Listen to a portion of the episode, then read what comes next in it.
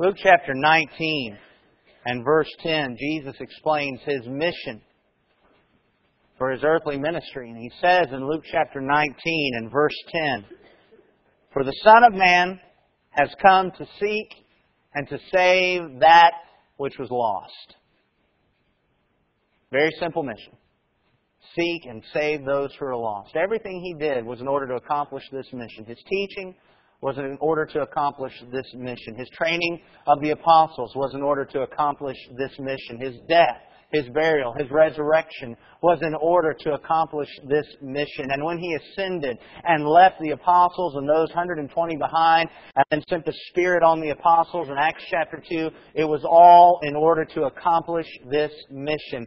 And he left us, his church, behind to continue on in this mission to carry on with this goal, to seek and to save that which is lost. And so we have to ask the question, how are we doing on that goal? Have we accomplished that mission here in the Middle Tennessee area? Have we sought and saved all those who are lost? I think we all recognize, no, we haven't. We've been working at it, but we haven't accomplished that goal. We haven't reached that mission completely, and so we still have to work on it. We still have to strive for it. And so we ask ourselves the question, how do we do that? How do we seek the lost? How do we save the lost? We live in a time of mass advertising. To seek the lost, we could rent billboards and put signs up in that way. We can put shows on televisions and on the radio. We could hire telemarketers to call folks we can have all kinds of things that we put out signs, mass mailings, so many things that we could do. Do you recognize, however, even in our day and age, even with all this ability to mass advertise and get the message out, that no matter what you're talking about spreading or selling or getting out to the public, do you know what the number one way to get anything out is? Word of mouth.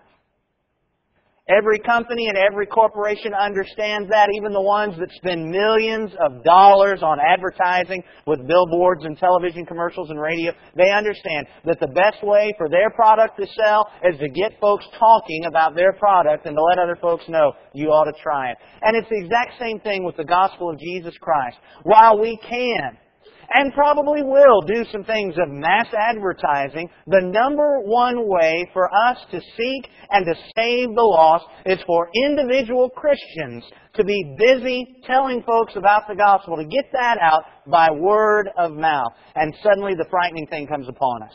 When we recognize that the great weight of spreading the gospel rests upon our shoulders as individual Christians, we might ask ourselves, how do we get that done?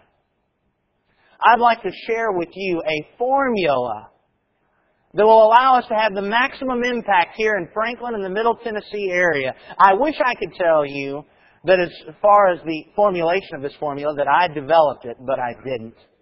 I'll admit to you that I read it somewhere. A fellow named Bill Hybels wrote a book which he calls Becoming a Contagious Christian.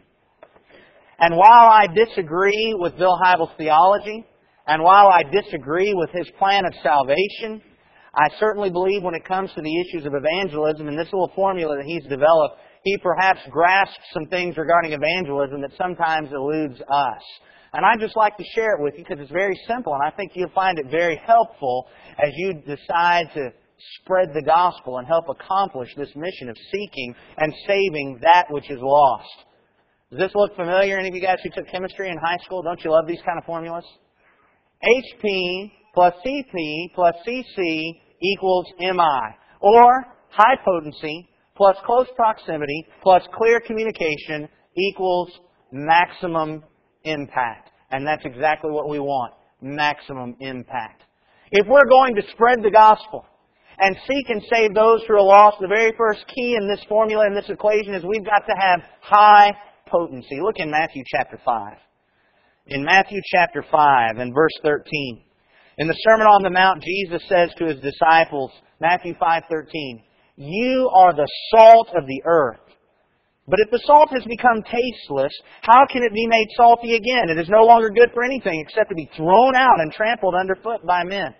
We're the salt of the earth, and yet we're supposed to have taste. We're supposed to have savor and flavor and potency. If the salt has lost its taste and its potency, it doesn't do any good, neither as a seasoner or as a preserver. And so we recognize that we've got to have high potency if we're going to have maximum impact. Seek and save those who are lost. What does that mean? Take a look at Romans chapter 12 and verse 2. In Romans chapter 12 and verse 2, Paul says in Romans 12 and verse 2, as he speaks to us as Christians, he says, Don't be conformed to this world, but be transformed by the renewing of your mind, so that you may prove that, so that you may prove what the will of God is, that which is good and acceptable and perfect. We're supposed to be different from the world. We're supposed to stand out. Salt of the earth.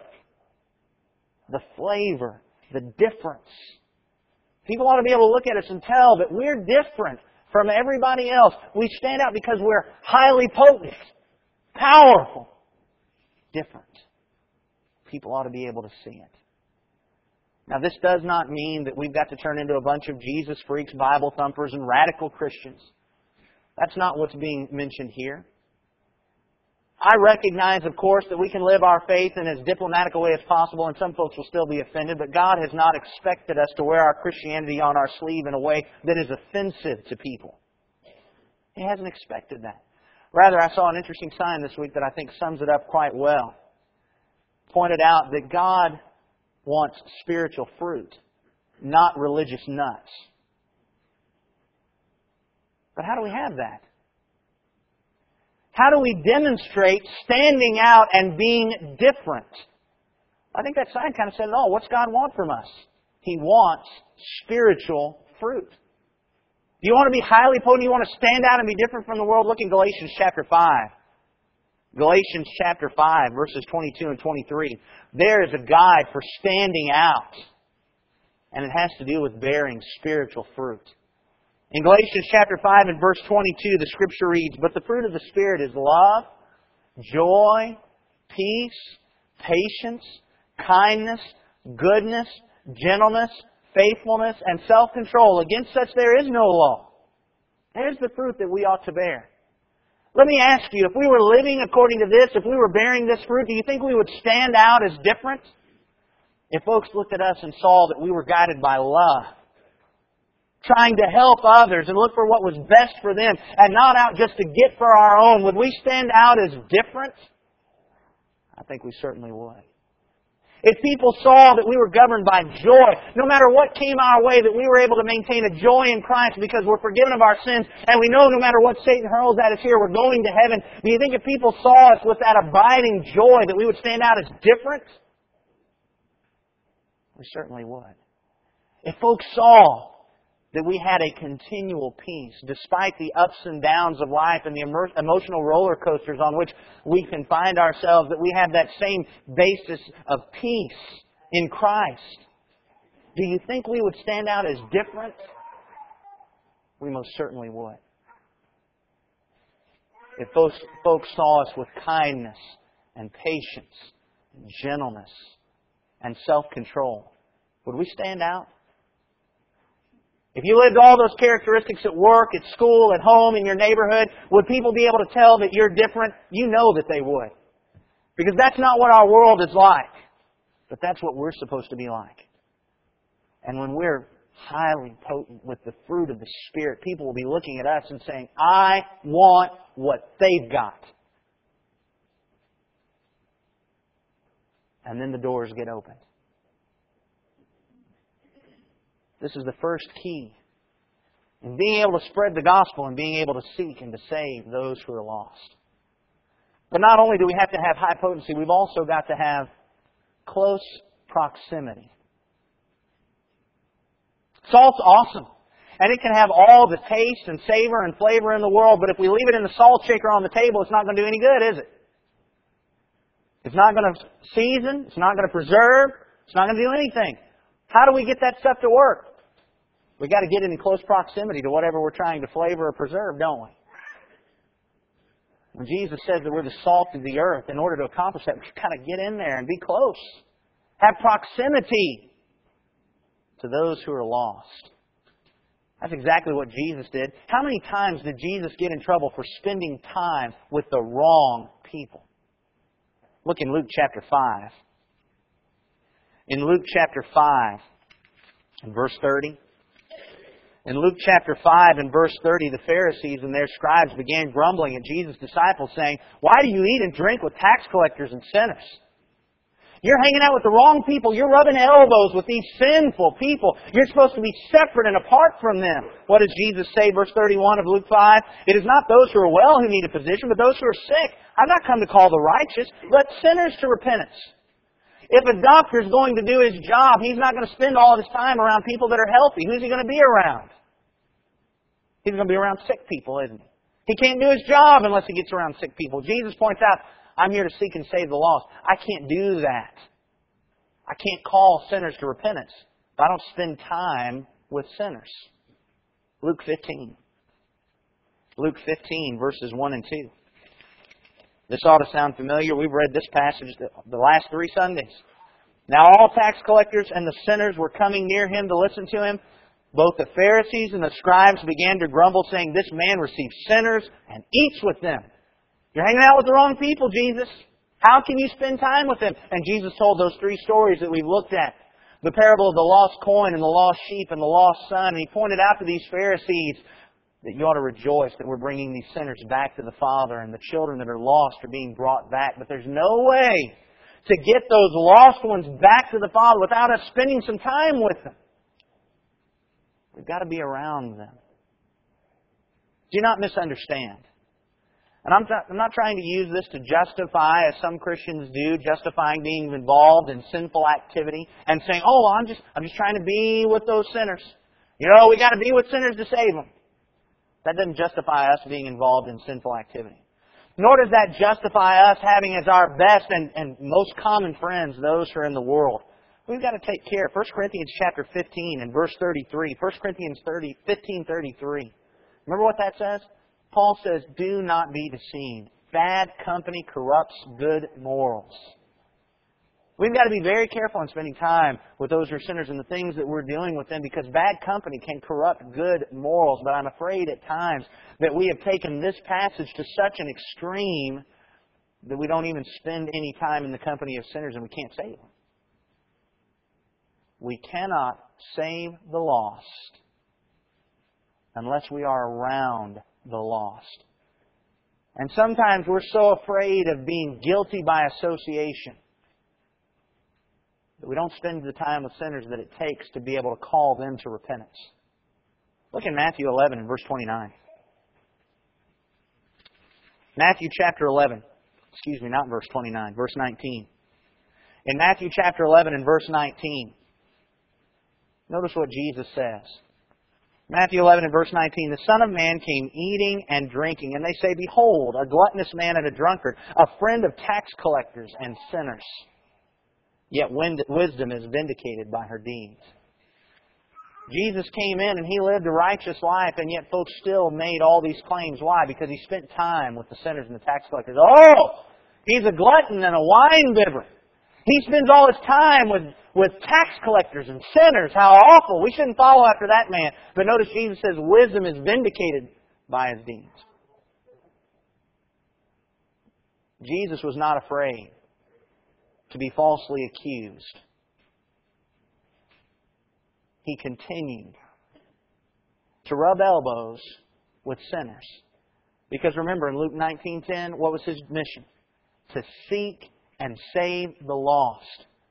I cannot look for the lost when all I ever do is hang out among the saved. I've got to go where the lost are. And that's what Jesus did. We've got to figure out ways to do that. We can be very spiritually minded and have all kinds of spiritual fruit, but if we do not get around sinners, we can't teach them, and they can't be saved. The third key high potency, close proximity, clear communication. We've got to be able to clearly communicate the saving gospel of Jesus Christ to people. Otherwise, they cannot be saved. You can read through the book of Acts. There is not a single solitary case of conversion that was not preceded by teaching. The gospel is spread by teaching. There's no other way to do it. Look in Romans chapter 10. In Romans chapter 10, beginning at about verse 13. In Romans chapter 10 and verse 13, the scripture there says, Whoever will call on the name of the Lord will be saved. How then will they call on him in whom they have not believed? How will they believe in him whom they have not heard? And how will they hear without a preacher? How will they preach unless they're sent? Just as it is written, how beautiful are the feet of those who bring good news of good things. He says there's no way for people to call on the name of the Lord unless somebody is teaching them. It's impossible. We cannot have the maximum impact here in Franklin in the Middle Tennessee area until we clearly communicate the gospel's message to folks. There is no other way for people to be saved other than obeying the teaching. Look in Romans chapter 6 and verse 17. In Romans chapter 6 and verse 17, Paul said, But thanks be to God that though you were slaves of sin, you became obedient from the heart to that form of teaching to which you were committed. And having been freed from sin, you became slaves of righteousness. How did they do that? They were obedient to the teaching. Folks can't be obedient to teaching that they never hear. The only way for us to get that message out is to be able to teach it. What does that mean for us? That means, brethren, that you and I have got to figure out how we're going to communicate the gospel. There's no set mold for that. You don't have to do that necessarily the same way that I would do that. We all have to teach the same saving message through Jesus Christ, but we don't necessarily have to do it all the same way. You might, you might have a different way to clearly communicate the gospel. Perhaps you'll sit down with somebody and tell them about the things that you did to obey the gospel and show them the passages that you obeyed and, just sit down and tell them that. Perhaps you'll have a one-on-one study with somebody using material that you sat down and wrote out. Or maybe you'll take material that somebody else has written and you'll go and you'll use that. Maybe you'll have a group study in your home and use that to teach folks. Maybe you'll give people articles or sermon outlines or tapes. Really, the issue is not how you clearly communicate the gospel. The issue is simply that you do clearly communicate the gospel. And we have to understand our example, the spiritual fruit, that opens the door. But nobody learns from your example on the job how to obey the gospel of Christ in baptism. They're only going to learn that if you clearly communicate it to them. We've got to have a plan for that. And it doesn't you don't have to follow my plan. You just need to have a plan. And how you can accomplish that. Clearly communicating the gospel. But here's the key. The thing that we have to recognize is that in order for us to have maximum impact, we've got to have all three of these things. We've got to have high potency, close proximity, and clear communication. You see, if we remove the clear communication, we will not have the maximum impact. They may see us as awesome fruit-bearing Christians. We may be around them and they may know what we are and want to be what we are. But without that clear communication, they cannot know how to become what we are. What did Romans 10 say? Unless folks go out teaching, they're not going to know. We've got to have that. If we take away the close proximity, we might be bearing all kinds of spiritual fruit. We might know all the ways to teach the gospel, but we won't ever be around anybody who's lost to be able to teach it to them. They won't be able to see the potency. They won't be able to hear the communication because we're not around them. Even Jesus, in order to seek and save the lost, remember Luke chapter 5, he said, I got to go among the sick to heal them. Physician has to go and be with the sick to heal them. If I want to call sinners to repentance, I've got to go be with the sinners. If we took away the high potency, the spiritual fruit, we might be around the sinners and we might know how to tell them how to believe the gospel. We can sit down and have all kinds of Bible studies with them. But if they can't see the spiritual fruit in their lives, they have no reason to do what we teach them. Because we'll be to them nothing more than hypocrites. Jesus said in Matthew chapter 5 and verse 15 that we should be lights, and our light shouldn't be hidden under a bushel. We've got to have all three of these keys if we're going to have maximum impact. We've got to be bearing the fruit. We've got to spend time with sinners. And we've got to be able to communicate that gospel to them. And when we do that, we will impact Franklin. at the Middle Tennessee area. We will draw people into Christ because they'll want what we have, because they'll be able to see who we are, and they'll be able to hear how to be like us. But we've got to have all three. Now, you can do this. I can do this. We can all do this. All it entails is looking at the Scripture and being what God has said, being around others for them to see it, being able to tell them what the Scripture says. That's, that's it. Let me say, this is not rocket science. You don't have to understand chemistry and physics and all of those things, brain surgery, to be able to teach the gospel. Just go to the Scripture.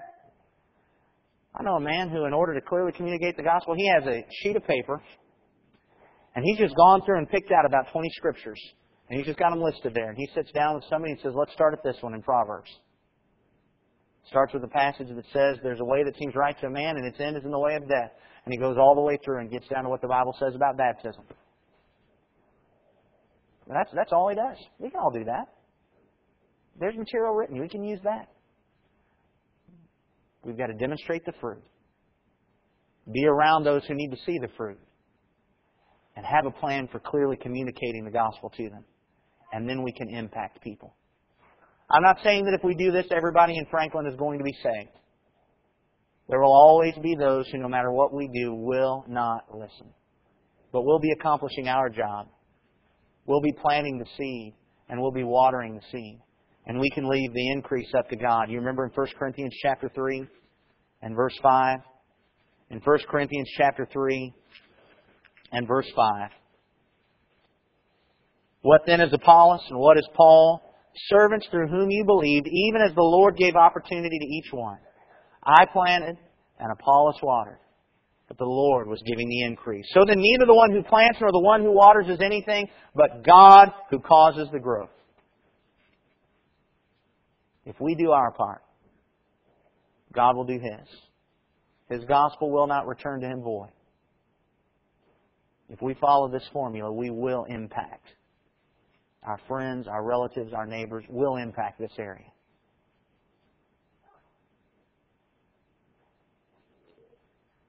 I believe we can do this. How about you?